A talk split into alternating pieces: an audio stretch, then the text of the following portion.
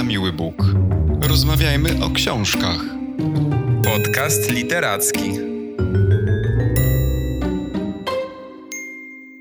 Cześć, witajcie w kolejnym odcinku naszego podcastu.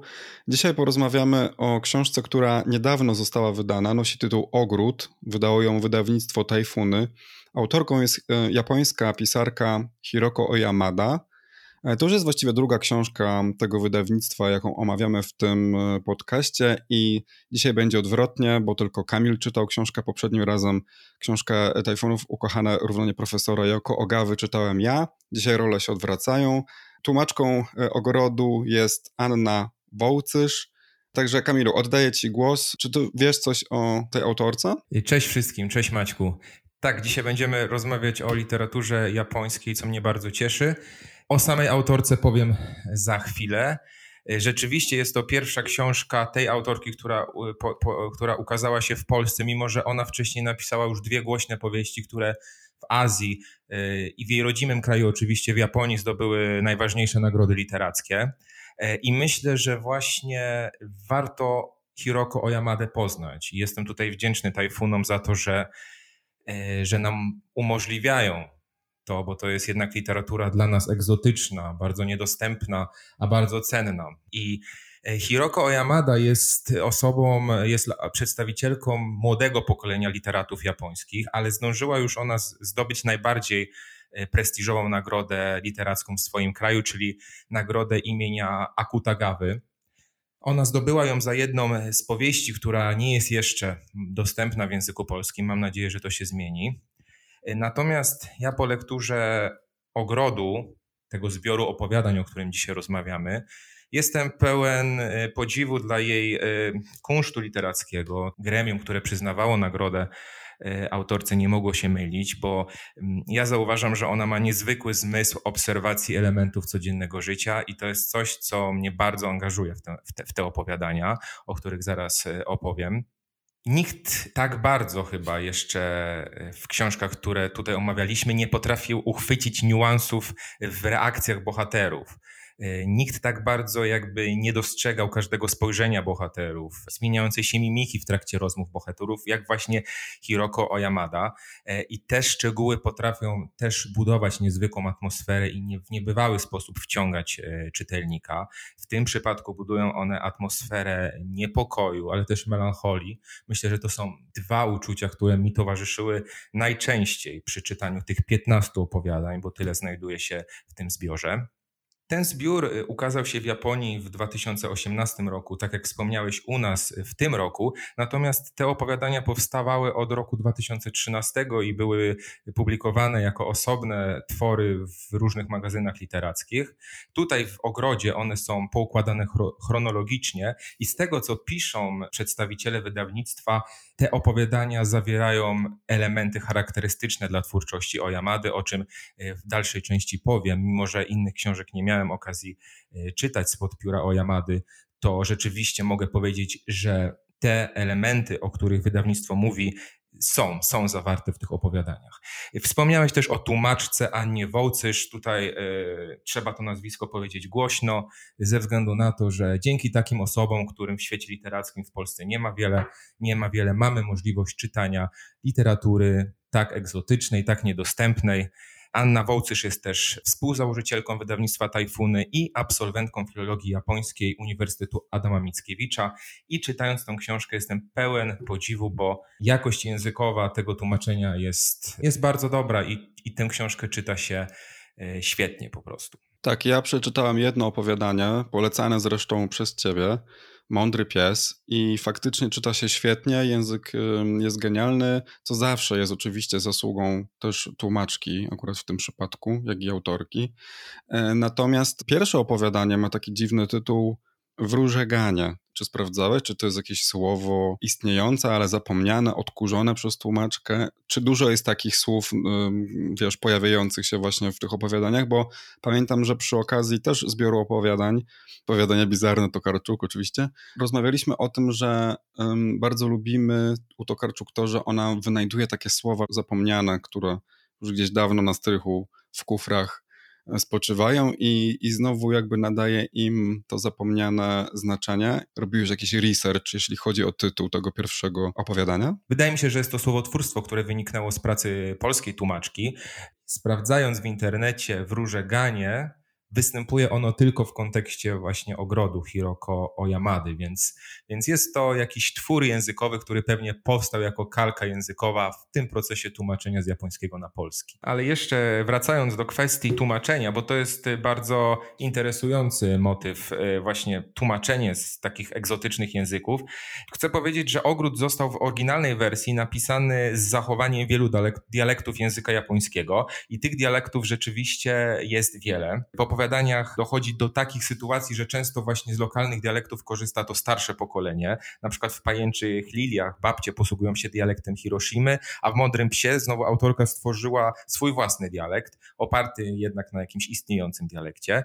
Także tych dialektów w japońskim jest bardzo wiele. I nie mówię o tym tylko dlatego, żeby powiedzieć o kolejnej różnicy międzypokoleniowej w Japonii, ale też dlatego, że według mnie to interesująca informacja z zakulis tłumaczenia książek z języków obcych, właśnie szczególnie z takich jak japoński, bowiem tłumaczka ogrodu zrezygnowała z przenoszenia tych dialektów i nie tworzyła polskich odpowiedników.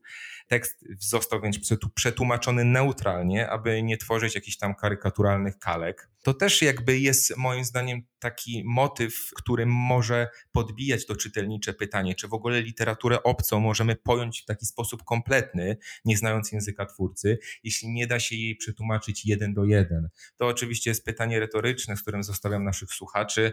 No, możemy o tym dyskutować jeszcze nie raz. A też powiedziałeś, że w tych opowiadaniach dostrzegasz melancholię i niepokój. I niepokój to jest w ogóle chyba takie słowo, które przychodzi mi od razu do głowy, gdy myślę o japońskiej literaturze i też w ogóle chyba kulturze trochę. Jest takie kino niepokoju, właśnie, czy w ogóle kultura niepokoju, literatura niepokoju w Japonii.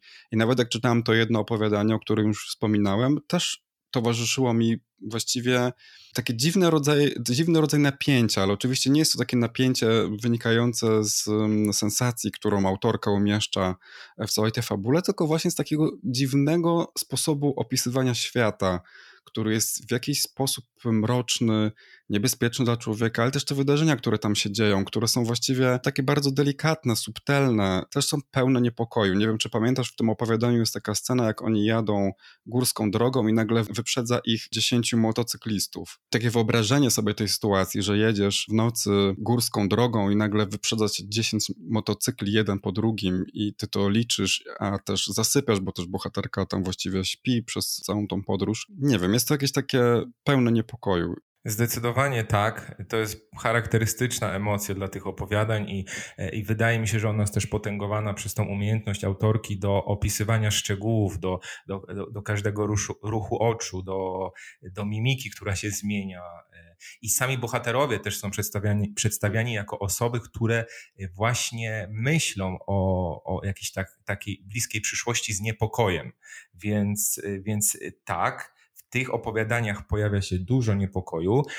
Natomiast jakbym miał określić ogólnie tematykę tych opowiadań, to ona jest dosyć uniwersalna y, i podejmowana w literaturze na całym świecie, bo generalnie te opowiadania dotyczą relacji rodzinnych. Są to opisy uczuć, emocji, czy to w relacjach małżeńskich, czy rodzicielskich, no ale jest to taka tematyka, którą literatura podejmuje powszechnie. Teraz tylko pytanie, jak, w jaki sposób, w jakiej formie to jest przedstawione, i tutaj w tej japońskiej odsłonie to jest przedstawione w bardzo charakterystyczny i specyficzny sposób. E, tak jak wspomnieliśmy, ta atmosfera napięcia występuje i właśnie ona występuje w tych konfiguracjach rodzinnych. Mamy na przykład opowiadanie o zdradzie małżeńskiej, ale też kilka opowiadań dotyczących oczekiwań rodziców względem ich dzieci w kwestii posiadania wnucząt. Ten drugi motyw, o którym teraz wspomniałem, e, jest w ogrodzie bardzo powszechny i przez to ten zbiór opowiadań jawi mi się jako pełna historia o spotkaniu dwóch pokoleń Japończyków. E, tego starszego, które ma właśnie bardzo konserwatywne oczekiwania, na przykład przejawia się to w upatrywaniu roli kobiety jako matki i gospodyni, i tego młodszego pokolenia, które mieszka już y, w większości w miastach, przekraczając czterdziestkę, nadal nie, nie doczekały się potomstwa. ale mimo wszystko z tych opowiadań o Yamady ten obraz młodego człowieka jest obrazem człowieka nie do końca spełnionego życiowo, który mimo tych sukcesów zawodowych cały czas ma w sobie pewien rodzaj presji i takie poczucie konieczności spłacenia długów względem rodziców, którym właśnie powinien dać wnuki, ale też yy, powinien dać pasującego do takiej konserwatywnej wizji społeczeństwa zięcia lub synową. Oyamada przedstawia Japonię jako jednak mocno konserwatywne społeczeństwo, gdzie dochodzi w obecnych czasach po prostu do zetknięcia się dwóch bardzo różnie myślących pokoleń o właśnie odmiennej mentalności i to się w zasadzie przejawia w każdym opowiadaniu w ogrodzie. Ale też zwróćmy uwagę na to, że jednak ta japońska kultura y, w odniesieniu do relacji właśnie dzieci-rodzice, czy w ogóle w odniesieniu do relacji pomiędzy pokoleniami jest zupełnie inna, prawda, niż y, europejska. Tam jednak szacunek do osoby starszej, czy właśnie do starszych pokoleń jest y, no, olbrzymi. Tak, zdecydowanie. I jest to jakby problemem dla wielu bohaterów w tych opowiadaniach, że zdanie rodziców, y, często odmienne właśnie z poglądami dzieci, jest bardzo znaczące i przyprawia wielu właśnie wspomnianych problemów. A powiedzmy może coś o stylu, bo ja już wspomniałem, że japońska proza kojarzy mi się bardzo z niepokojem, ale też ona charakteryzuje się bardzo specyficznym stylem. Ja nie jestem specjalistą od tego rodzaju literatury. Czytałem kilka książek różnych autorów i autorek japońskich. I one wszystkie mają wspólne to, że język jest minimalistyczny, oszczędny, jest lakoniczny, a jednocześnie jest w nim dużo treści. To jest takie pisanie nasycone metaforami, symboliką. E, często pojawia się też realizm magiczny, e, co jest e, ciekawe, bo ja zawsze sądziłem, że realizm magiczny to oczywiście tylko Ameryka Południowa, ewentualnie Niemcy, bo zdaje się, że, że tam się w ogóle narodził, ale właśnie w, w, tej japońskiej prozie też jest dużo realizmu magicznego na pograniczu jawy i snu, taki jest oniryczny, bardzo klimat kreowany. Trochę już o tym wspomniałeś i pewnie to już będzie pytanie retoryczne, ale Oyamada też tak pisze, bo też trochę pytam o to, o prawdziwy przekaz tych opowiadań, że one nie są, czy one są bardziej dosłowne, czy właśnie trzeba szukać gdzieś pod powierzchnią, gdzieś tam między wierszami tego prawdziwego przekazu, tego co autorka chce powiedzieć.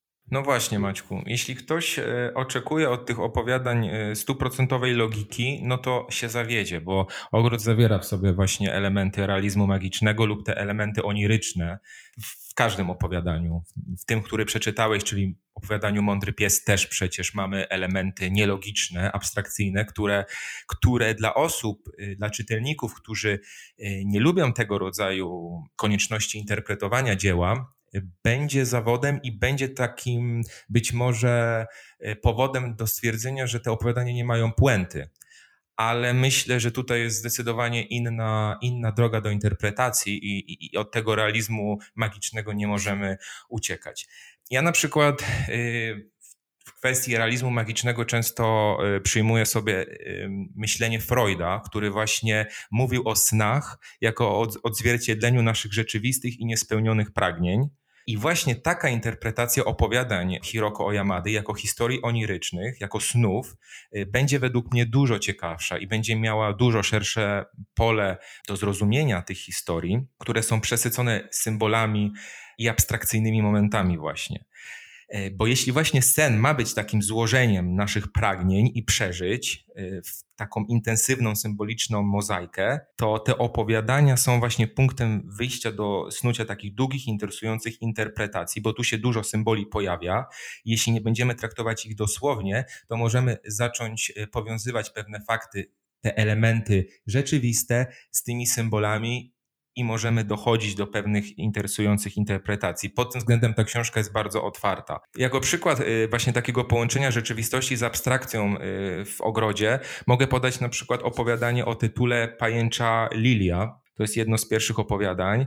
Y, tam dochodzi do zdrady małżeńskiej. Główna bohaterka radzi sobie ze zdradą męża i na tę sytuację jej organizm zaczyna reagować bardzo abstrakcyjnie, bo, ponieważ zaczyna produkować się w jej piersiach mleko, który musi skropić oczy swojego męża. Brzmi bardzo abstrakcyjnie. Dlaczego?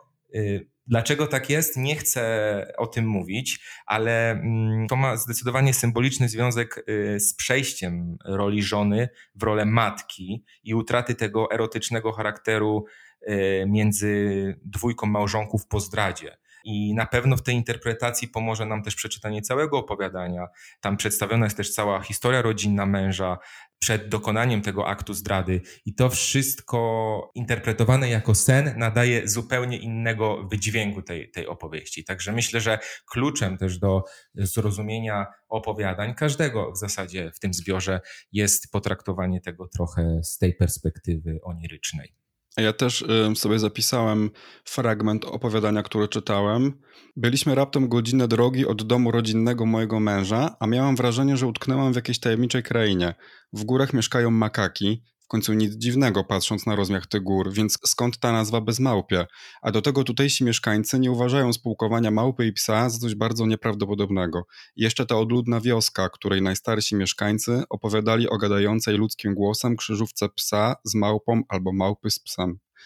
Trochę mi się przypomina książka Dwie Samotności, o której rozmawialiśmy też niedawno.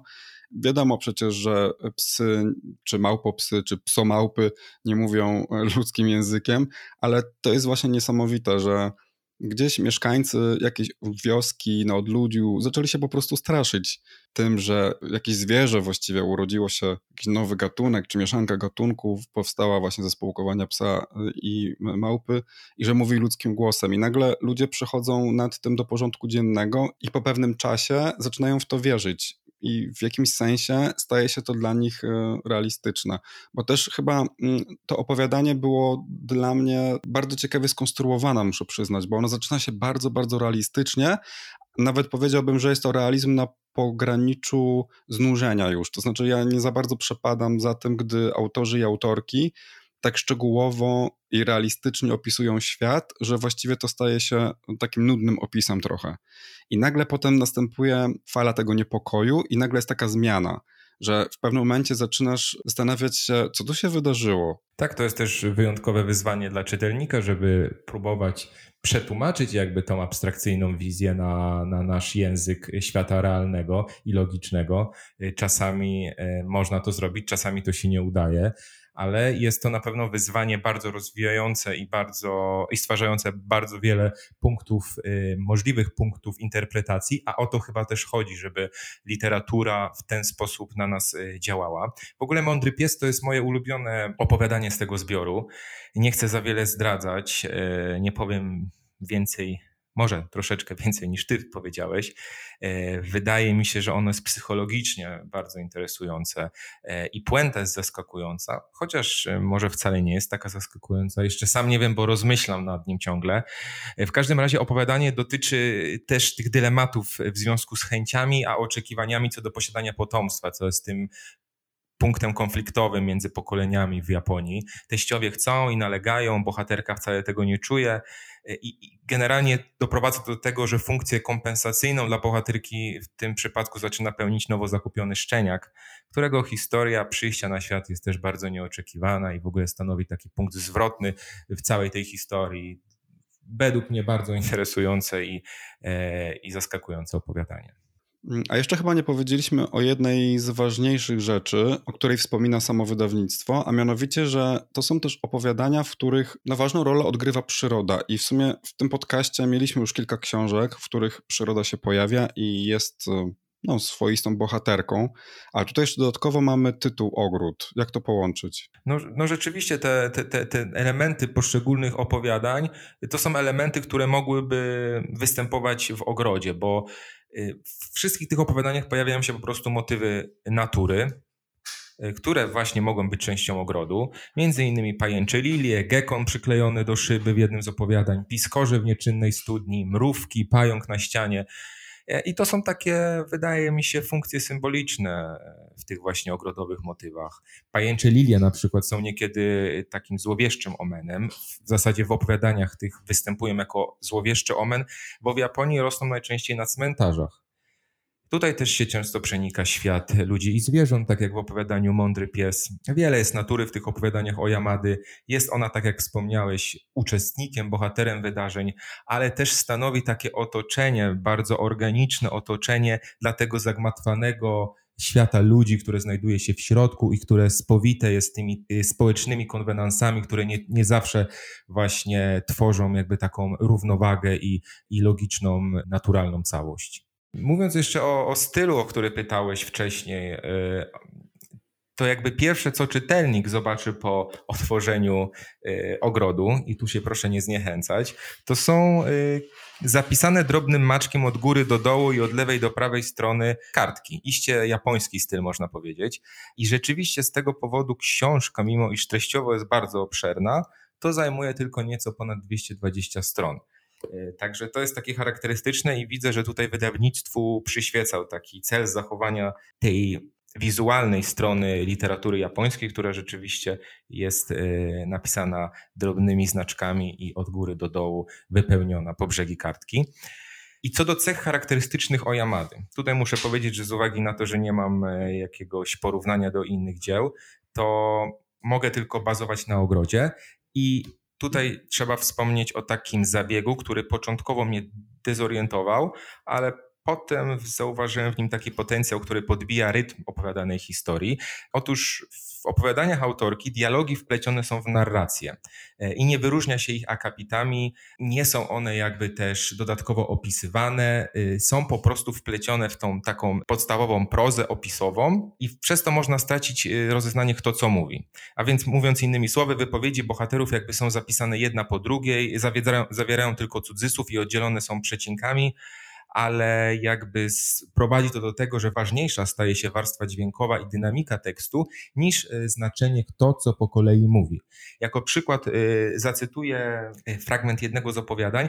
Znów spojrzały po sobie i roześmiały się. Kolego, odwrócisz się do nas? Zobacz, ma plecak z Doraramonem. Prawda. Szukają cię, ogłaszali to już kilka razy. Zamurowało mnie, a dziewczyny puściły ręce, za które się trzymały i wyciągnęły je do mnie. Mama z tatą muszą się martwić, choć pójdziemy do nich ale powiał wiatr i poruszył włosami dziewcząt. Rozejrzałem się zaskoczony, wokół było całkiem jasno, słońce błyszczało w ich włosach. Troszkę, troszkę bałagan, prawda? I na początku może to być dezorientujące, natomiast w tym opowiadaniu brały udział trzy osoby i te dialogi były w siebie tak wplecione, że w zasadzie czytając to teraz e, trudno jest chyba stwierdzić, kto co mówił. No tak, brakuje didaskaliów po prostu, ale jak czytasz, to ja właściwie nie wiedziałbym, jak one zostały zapisane, czy są w treści akapitu, czy są od myślników. Także cóż, zachęcamy do sięgania po Oyamadę, po kupowanie książki chyba w wersji drukowanej, ja bym powiedział, bo to jest przepięknie wydana książka, zresztą to jest chyba też cecha tego wydawnictwa, bo poprzednie tytuły mają również piękne okładki, ta szczególnie jest świetnie wydana. No dobrze, Kamilu, to dziękuję Ci bardzo za opowieść o ogrodzie. I jeszcze raz zapraszamy wszystkich do ogrodu, a my słyszymy się za tydzień. Dziękuję. Dziękuję, do usłyszenia. Na miły Bóg. Rozmawiajmy o książkach. Podcast literacki.